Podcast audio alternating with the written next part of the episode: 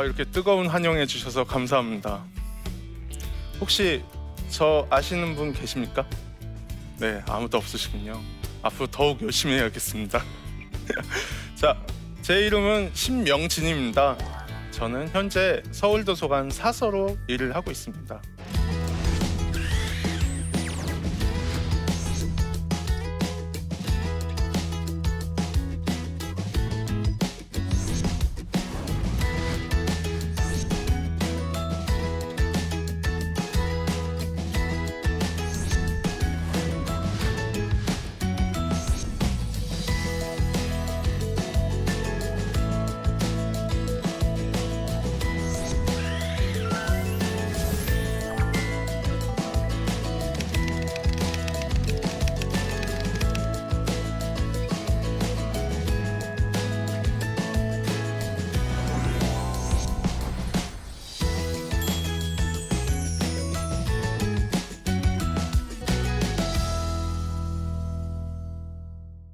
여러분들은 감사하며 살고 계십니까? 네.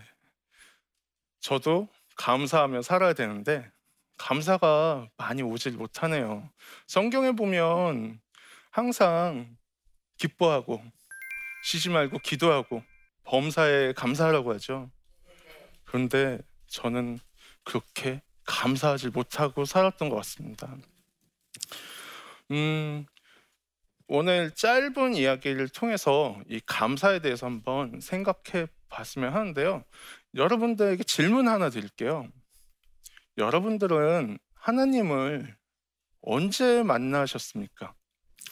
어, 제가 하나님을 처음 만났던 거는 아마 아주 어릴 때, 제 기억 속에는 만난 것보단 알게 됐던 거겠죠. 정확히는 하나님이 어떤 분인지는 모르지만 제가 그 하나님을 처음 아 이게 이런 존재가 있나?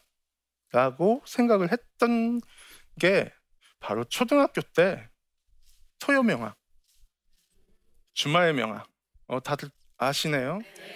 아 토요 명화나 주말 명화를 보면요 쉽게 벤허 어, 최근에는 네 네, Passion of Christ 이런 영화들을 통해서 제가 하나님에 대해서 정확히는 알지 못하지만 아 이런 존재가 있었나 보다라고 생각이 돼요. 왜냐면 제가 봤던 십계의 장면에서 보면은 음, 모세가 애굽에서 자기 동포들을 이끌고 이제 다들 탈출해서 가는데 앞에 홍해가 쫙 나타나는데 거기서 그 홍해를 어떻게 하죠? 갈려 보이죠? 그런 장면이 보면서 우와 했습니다. 그 배너에 보면은 음, 예수님이 십자가에 이제 딱 하면서 하늘에서 비가 내리죠. 그러면서 문둥병이 싹 사라지는 모습을 보면서 아, 무언가 있나 보다 이런 생각을 이렇게 하면서 생, 이렇게 생각을 하다가 저 Passion of Christ라는 작품을 보면서 아, 예수님이 우리를 위해서 저렇게 돌아가셨구나라는 생각을 이렇게 하게 됐어요. 그러면서 하나님이라는 존재가 있나 보다라는 거를 영화를 통해서 제가 만나왔다고 해야 될까요? 아니면 아, 조금이라도 많이는 알지 못하지만 조금이라도 알게 됐던 것 같습니다. 저기가 어디냐면 제 고향이 인천의 소래 포구예요. 아, 아세요? 네. 저는 인천 소래 포구 그 가난한 지금은 조금 괜찮아졌지만 그때 당시 진짜 볼품없고 가난한 이 어촌에서 태어났어요. 그 동네에서 아주 골목대장으로 아주 동네 말썽꾸러기로 굉장히 이렇게 잘 뭐야, 성장하고 있었죠. 당시 아버지는 저희 집이 워낙 가난해가지고 다른 지방으로 가셔서 일을 하고 계셨어요.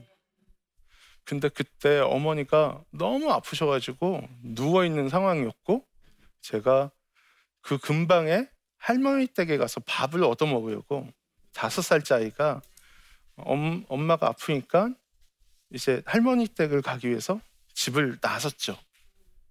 그 앞에 갔더니 저희 동네 바로 집 앞에 철길이 있었습니다. 어, 그 철길을 봤더니 그 철길에는 기차가 한 대 놓여 있었고 저희가 부르는 소금 기차에는 많은 아이들이 올라타서 뛰어놀고 있었어요.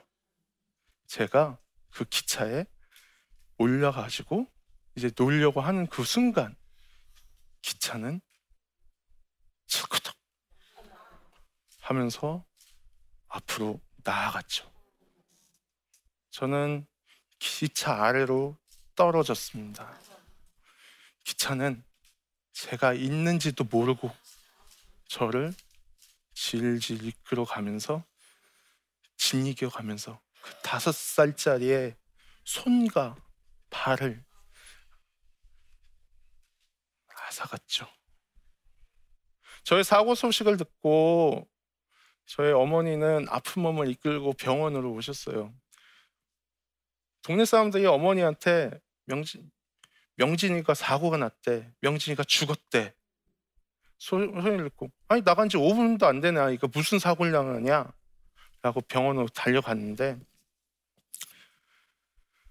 어머니가 병원에 도착하셨을 때는 이미 수술이 진행이 되었고 저는 손과 발이 없는 몸뚱어리에 왼손만 달려 있는 그 어린 아이가 품 안에 이렇게 이만한 아이가 요만한 왼손밖에 안 달린 아이가 돼서 어머니 앞에 나왔을 때 어머니는 그 자리에서 그냥 기절을 하고 마셨대요. 인정하실 수가 없었던 거죠. 아버지는 지방에서 그 소식을 듣고 달려오셔가지고 병원에 도착하셨을 때 침대에 그냥 붕대로 칭칭 감겨 있는 손밖에 달랑 왼손 하나 감겨 있는 아들을 보며 침대에 이곳저곳을 찾아보셨대요. 우리 아이의 손이 어디냐? 우리 아이의 발이 어디냐? 왜? 우리 아이가 왜 이렇게 다쳐야 됐냐? 그 이후로 어머니는 저를 업고 병원 옥상으로 올라가셔서 매일같이 하염없이 우셨어요. 어머니는 이런 이야기를 하셨습니다. 명진아, 우리 같이 죽자. 그때 다섯 살짜리 어린 아이가 무엇을 알겠어요? 어머니의 목을 감싸 안으며 엄마, 내가 행복하게 해줄게. 그 말을 듣고 어머니는 마음을 바꾸셨어요. 이 아이를 어떻게 할까라고 했을 때 저희 아버지께서 아픈 마음을 매일 술로 달리셨대요. 왜? 멀쩡했던 자식이 하루아침에 장애인이 됐으니까 손과 다리가 없는 아이가 돼버렸으니까 어머니가 마침 저를 안고 마음을 가라앉아서 다시 돌아오셨을 때 아버지가 이런 말씀 하셨답니다. 왜 매일같이 옥상에 올라가 죽을 생각만 해? 우리가 명진이의 손과 발이 돼주자. 그 마음을 먹게 했던 게 그 누군가의 계획하에 이루어졌던 게 아닐까라고 생각됩니다. 내가 그런 도구가 되기 위해서 그런 고난과 과정이 있었나 하는 생각이 들더라고요. 저희 부모님의 마음을 바꾸시고 저를 학교에 입학을 하게 시키죠. 학교에서는요, 제가 장애가 있다는 부분에 대해서 제가 잘 알지 못했어요. 제가 굉장히 우둔했던 아이 같아요. 그러다 보니까 다른 아이들과의 비교에 대해서 잘 알지 못하였는데 점점점 저는 아이들과 멀어져 가더라고요. 아이들이 초등학교 1학년, 2학년 때는 크게 티가 안 나는데 한 3학년 가면서부터 성장이 발달하면서 저와 이게 신체적인 게 확연히 드러나기 시작을 하더라고요. 그러면서 저는 장애인이라는 거에 대해서 이제 알게 됐어요. 제가 얼마나 장애인에 대해서 우둔했냐면 할머니한테 이런 말씀을 물어봤습니다. 할머니, 왜 내 손과 발은 안 자라? 저는 당연히 내 손과 발은 다른 친구들보다 성장이 느리다고만 생각을 했던 것 같아요. 키가 큰 친구가 있고 키가 작은 친구가 있죠. 그런데 저는 아, 조금만 더 잘하면 밥을 많이 먹으면 많이 운동을 하면 내 손과 발은 잘할 거야 라는 생각에 할머니한테 물어봤는데 저희 할머니는 단호하게 말씀하시죠. 너의 손과 발은 잘하지 않는다고. 그 초등학생 아이가 내 손과 발이 잘하지 않는다는 부분에 대해서 얼마나 얼마나 가슴이 아팠겠어요. 그 다음부터 저는 얼굴에 가면을 쓰기 시작을 합니다. 사실 우리들이 살면서 가면을 쓰게 되죠. 남편분들 같은 경우는 밖에서는 어떻게 하세요? 아, 내가 최고의 남, 남편이야. 양 하죠. 근데 실상은 어때요? 어? 집에 들어오면 세상에서 제일 미운 사람이 남편이죠. 저 아마도 저도 이렇게 가면을 나의 약한 모습을 나의 장애가 있는 모습을 보여주기 싫어서 그때부터 아마도 이제 가면을 쓰고 강한 척, 센 척. 그러기 위해서는 어떻게 해야 돼요? 먼저 입이 거칠어야 되죠. 나오는 말이. 뭐 다른 친구들은 볼펜 하나 빌려줘 이렇게 이야기합니다. 야, 그 연필이나 볼펜 하나 좀 빌려줄래? 저는 이런 이야기를 했습니다. 야, 볼펜 하나 내놔봐. 야, 줘봐. 그리고 내가 이렇게 손과 발이 없는 존재면서도 나의 모습을 가리고 싶었던 거예요. 나의 모습을 가리고 싶었는데 이게 가려지나요? 안 가려지죠. 음. 요즘 중학교 아이들 세상에서 가장 무서운 아이들 아닙니까? 저도 아마 중학교 때 그랬던 것 같아요. 중학생 되면 세상에서 저 혼자 다큰줄 알아. 이제 어른이 된줄 알아. 그래서 세상에 누가 어른이 뭐라고 하면 아주 거친 말과 아주 날카로운 눈빛과 이런 걸로 하고 다들 건들건들 하고 다니죠. 말 지지도 안 듣죠. 네?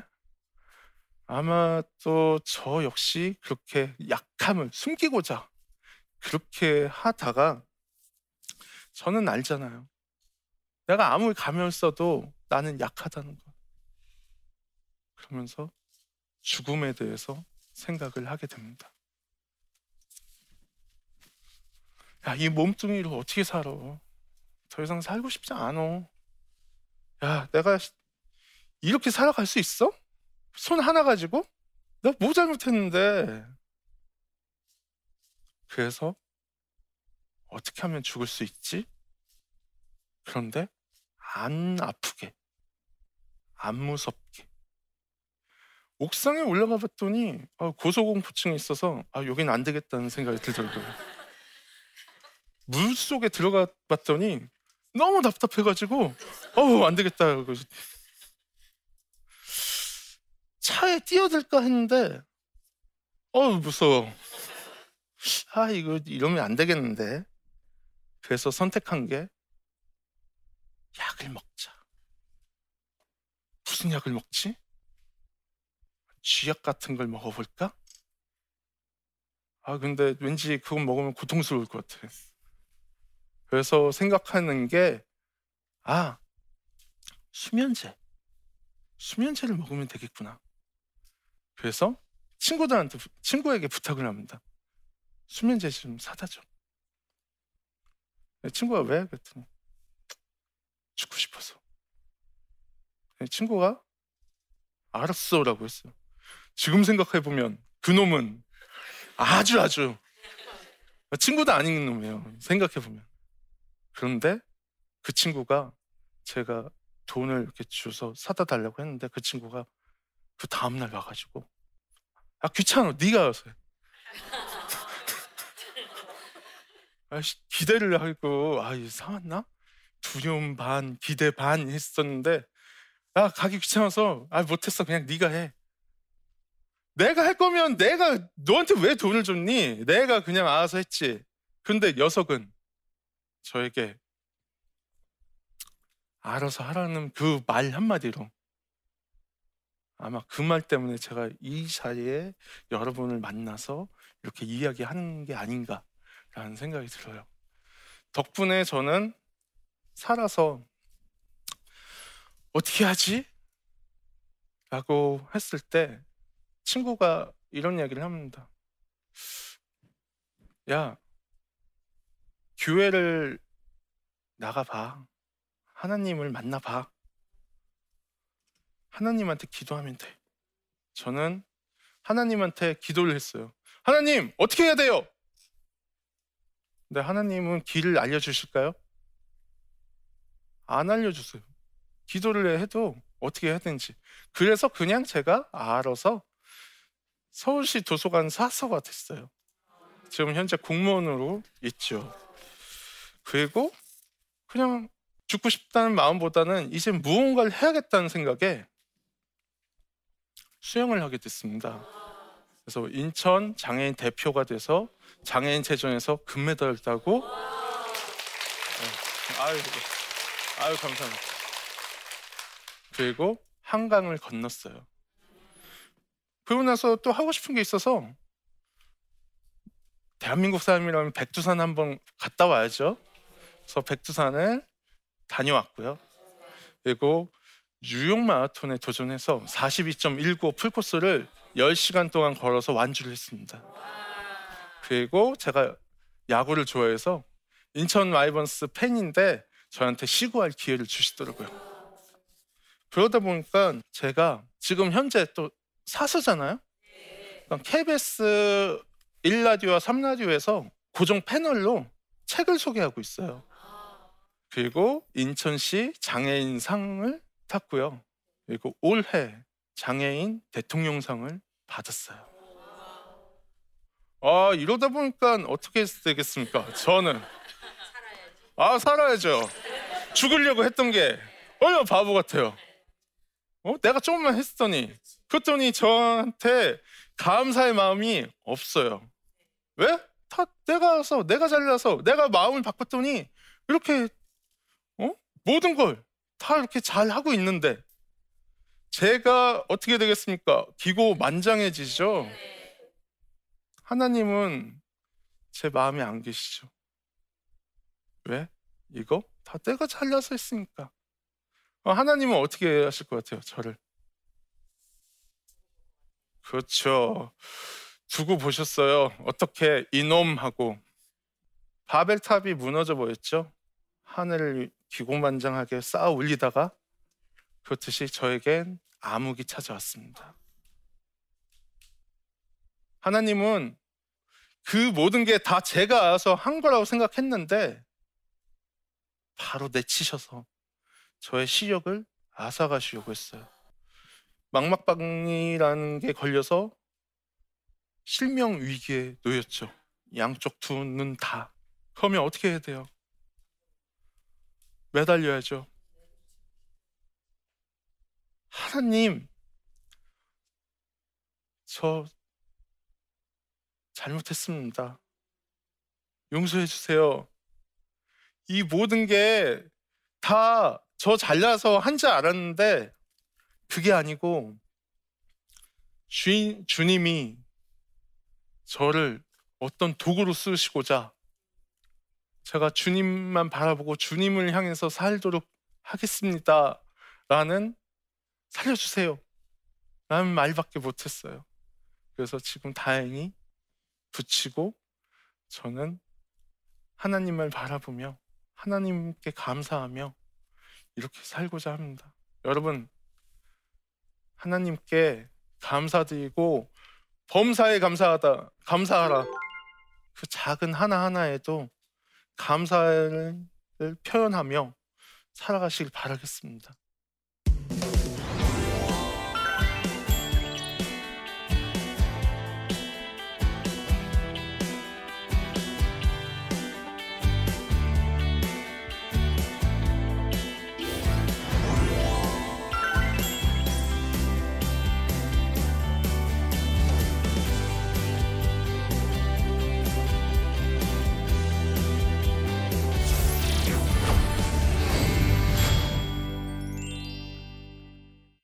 오늘 제 이야기를 듣고 궁금한 점이 있어서 이렇게 이야기하신 분이 계신데요. 한번 그거에 대해서 한번 들어볼까요? 저는 행복하면 감사가 나오지만 작은 문제들만 만나도 입에서 불평이 나오게 됩니다. 강사님은 하나님께서 내 인생에 왜 이렇게 큰 시련을 주셨을까 원망해 본 적 없으신가요? 솔직히요. 지금도 원망이 이렇게 있어요.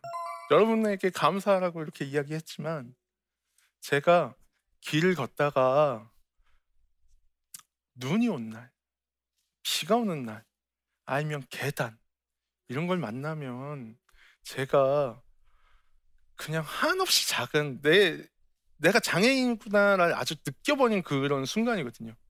왜냐면 어, 눈이나 비가 올 때 제가 걷다 보면 그냥 넘어져요. 그 사람 많은 곳에서 넘어지고 옷 들어지고 이럴 때 제 마음에선 어우 감사합니다 라는 소리가 나오겠습니까? 원망이 나오죠. 아우씨 라고? 저도 매번 입 안에서 감사보다는 원망이 나오지만 하나님께서 저에게 두 다리와 한 팔을 다 가져가셨음에도 불구하고 저를 계속 세상에 제가 뭐 잘났기 때문에 수영을 하고 또 백두산을 오르고 이러면서 사람들이 저를 알아봐 주시겠습니까? 어떤 계획하심, 저를 어떤 도구로 쓰기 위함이 있지 않을까라는 생각이 있기 때문에 마음을 다시 닫아놓고 하나님에게 원망도 하지만 감사를 더 드리려고 마음을 그렇게 잡고 있습니다. 그 다음 질문 한번 볼까요? 오늘에 이르기까지 힘들었던 순간이 수없이 많이 있으셨을 것 같은데 가장 힘들었던 순간이 언제였는지 그리고 어떻게 극복하셨는지 궁금합니다. 음, 가장 힘들었던 순간. 음, 아마도 제가 남성이잖아요.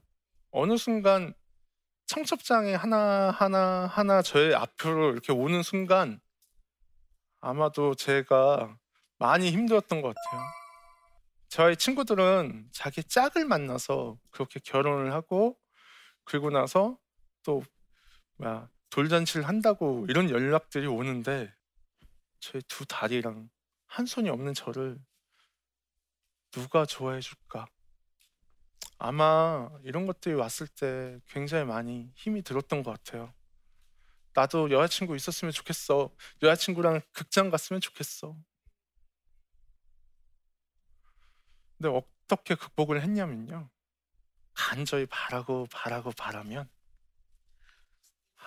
그렇죠. 하나님은 저는 지금 두 아이의 아빠로 아 예. 그렇게 내놓고 하면 그건 제 힘으로 된 것보다 아 아닙니다. 제 힘이 한 10%는 있겠죠. 이마하면 뭐 네, 이마하면 네 어떻다고요? 아유 감사합니다. 근데 뭐 저의 외모도 있겠지만 사실 이 모든 거는 다 네, 주님의 뜻에 어떤 계획이 있었기에 저에게 그런 좋은 만남과 배우 배우자를 와 좋은 아이를 저에게 주시지 않으셨을까 합니다. 여러분 절대로 자기 혼자 고민하지 말고 그거를 앞에 내어놓고 기도하며 이야기하셨으면 합니다. 네. 오늘 제가 이야기하고자 했던 것은 감사했으면 합니다입니다. 여러분들 각자 각자 그 어떤 고민도 있고 고난도 있으실 거예요. 하지만 이런 고난과 난간 속에서도 주님의 계획하심이 있으니까 절대 그 마음에 대해서 나는 안 돼 라는 것보다 내려놓고 감사하며 그거를 나누면 주님이 여러분들은 모든 문제를 해결해 주실 거라고 믿습니다. 지금까지 제 이야기를 들어주셔서 감사합니다.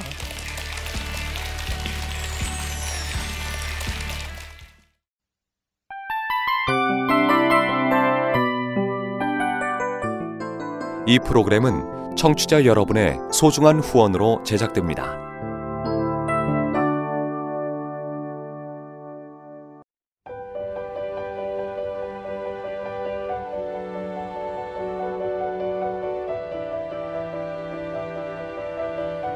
세상에는 수많은 교회들이 있지만 더 깊이 있는 말씀 강해를 찾기 위해 크기로만 교회를 선정하지 않습니다. 보다 좋은 영적 콘텐츠를 더 많이 나누기 위해 방송비를 받지 않습니다. 1년 365일 복음만 전하고 싶어서 우리는 광고를 하지 않습니다. 온누리의 복음을 땅끝까지 CGN TV와 함께 땅끝 성교사가 되주세요